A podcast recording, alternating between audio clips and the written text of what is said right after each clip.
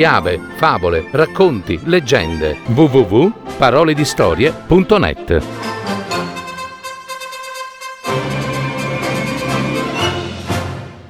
Il mago cattivo, detto mago malo, e lo strano uccelletto. Una fiaba dei fratelli Grimm, adattamento di Gaetano Marino, messa in voce di Roberta Perra.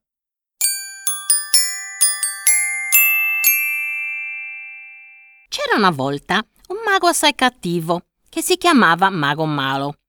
Egli, sotto le vesti di un povero straccione, andava a chiedere l'elemosina di villaggio in villaggio, dove rubava pure le belle figliuole. Nessuno, però, sapeva che fine facessero, perché esse non tornavano più a casa. Un giorno il finto povero straccione, Mago Malo, bussò alla porta di un uomo che aveva tre belle figliuole. Aveva proprio l'aria di un poverello malcuncio e portava sulla schiena una cesta a forma di cono. Chiese l'elemosina di un tozzo di pane e quando la maggiore delle figlie uscì di casa, là, proprio sulla porta, il finto povero la toccò, appena nelle mani, e la bella fanciulla fu costretta a saltare nella cesta. Poi il finto povero mago malo se ne andò a grandi passi portando con sé la fanciulla nel suo rifugio, che stava proprio in mezzo a una buia foresta. In quella casa di Mago Malo, però tutto apparve meraviglioso. Egli donò alla fanciulla tutto quello che ella desiderasse o domandasse. Tesoro mio, qui tu starai bene con me. Potrai avere tutto quanto desideri. Durò così per qualche giorno, finché Mago Malo disse alla povera fanciulla Devo fare un viaggio e lasciarti sola per un po' di tempo. Eccoti le chiavi di casa. Puoi andare dappertutto e guardare tutto, tranne la stanza che apre questa piccola chiave. Stai attenta, quella non dovrai aprirla. Guai a te. Se lo farai, morirai. Sei avvisata. Mago Malo diede alla ragazza anche un uovo. Conservalo bene e tienilo sempre a te vicino perché se dovessi perderlo sarebbe per te una grande disgrazia. La fanciulla prese le chiavi e l'uovo, promettendo di far secondo gli ordini e la volontà di Mago Malo. Quando Mago Malo partì, la ragazza girò la casa di cima a fondo, scrutando ogni cosa. Le stanze erano tutte ricoperte d'oro e d'argento, e lei non aveva mai visto in vita sua tanto splendore. Giunse infine alla porta della stanza proibita lei non voleva disubbidire, ma la curiosità non le diede pace, finché guardò la piccola chiave. L'infilò nella serratura, la girò piano piano e la porta si aprì. E cosa vide entrando? Orrore degli orrori. In mezzo alla stanza c'era una grande vasca piena di sangue raggrumato. L'odore era acre di putrefazione. Dentro la vasca ci stavano pezzi di carne umana, braccia, teste, mani, gambe. Lì accanto c'era pure un grosso ceppo di legno, con sopra conficcata una scura macchiata di sangue nero. Ebbene, tanto fu lo spavento e il terrore che l'uovo le scivolò di mano finendo proprio dentro la vasca insanguinata. Subito la ragazza immerse le mani nella vasca a cercare l'uovo e quando lo trovò lo portò fuori immediatamente. Provò a ripulirlo dal sangue in poltiglia, ma tutto fu vano, perché una volta eliminato subito il sangue ricompariva.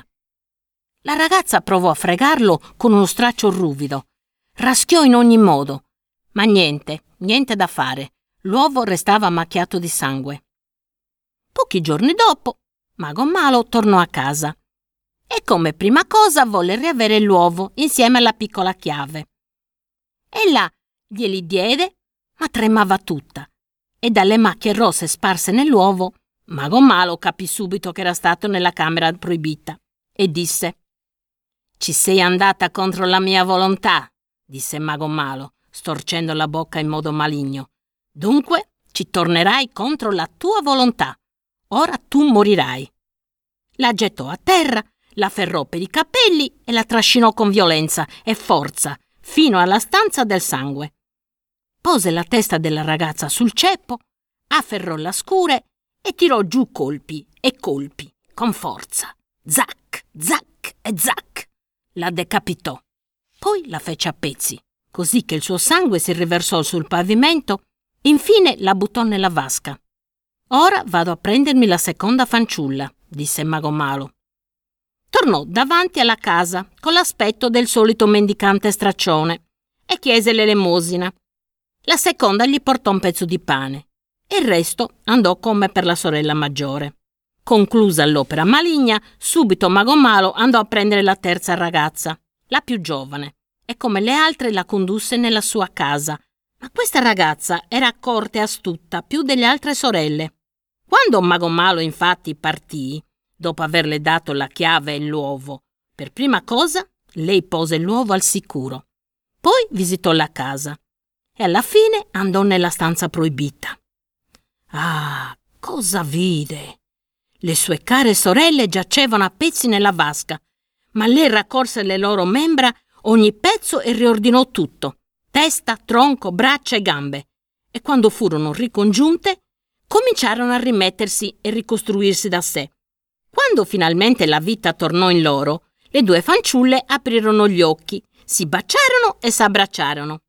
Al suo arrivo, Mago Malo chiese subito la chiave e l'uovo e non potendo scoprirvi traccia di sangue, disse: Hai superato la prova.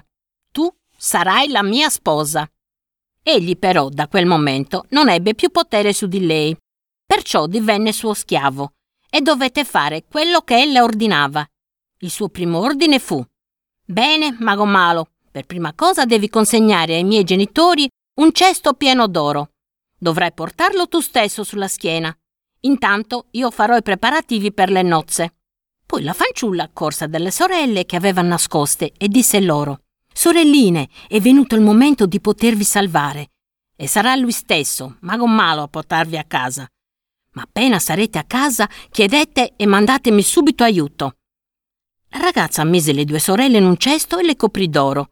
Poi chiamò Mago Malo e gli disse: Adesso porta via il cesto e guai a te se ti fermi per riposare. Io ti sorveglierò e guarderò dalla finestra. Mago Malo si mise il cesto sulla schiena e se ne andò. Cammina, cammina, cammina, ma il cesto pesava troppo, facendolo sudare. Allora Mago Malo si sedette per riposare e subito dal cesto si sentì un grido. Ti guardo dalla finestra, sai, e vedo che ti sei fermato per riposare. Guai a te, alzati e cammina. Mago Malo credette che glielo dicesse la sua sposa e si rimise in cammino. Volle sedersi un'altra volta e di nuovo sentì il grido. Ti guardo dalla finestra, sai, e vedo che ti riposi. Vai avanti e subito. E ogni volta che si fermava sentiva il grido e si rimetteva in cammino, finché, gemendo e senza fiato, depose il cesto con l'oro e le due ragazze nascoste in casa dei loro genitori. Ma intanto la sposa preparava la festa del matrimonio e fece invitare tutti gli amici di Mago Malo. Poi andò nella stanza del sangue prese un teschio ridente e lo dipinse di mille colori vivaci. Gli mise una corona di fiori intorno al collo e lo portò davanti alla finestra. Appena fatto, si cosparse il corpo di miele, aprì un materasso di piume e si riempì il corpo, così che parve uno strano uccelletto piumato. La futura sposa uscì di casa e per la strada incontrò gli invitati, amici di Mago Malo, che le domandarono Uccelletto strano, da dove sei giunto? Da un nido di piume qui sono giunto. Cosa fa dunque la sposa carina? Spazzò ella tutta quanta la casina e gli amici di Mago Malo si recarono nella casa dello sposo. Dopo qualche passo l'uccelletto strano e piumato incontrò lo sposo Mago Malo che tornava alla sua casa. Mago Malo domandò: Uccelletto strano, da dove sei tu giunto? Da un nido di piume qui sono giunto. Cosa fa dunque la sposa carina? Spazzò ella tutta quanta la casina. Ma che brava e dolce sposa ella sarà. Direi di sì. Beata lei che voi sposerà. Lo credo pure io, grazie. Ma ecco, guardate, ella vi saluta dalla finestra. Mago Malo alzò gli occhi e vide il teschio tutto abbigliato alla finestra, al quale subito le fece un cenno di saluto ed entrò felice in casa sua. ma appena fu entrato in casa e con i suoi amici si salutò. Giunsero di fretta i parenti e i fratelli della sposa, mandati in suo aiuto. Essi, che erano tanti e forti, chiusero tutte le porte, sprangarono le finestre perché non scappasse nessuno, tapparono persino il cammino e appiccarono il fuoco, finché Mago Malo bruciò per intero con tutti i suoi complici amici.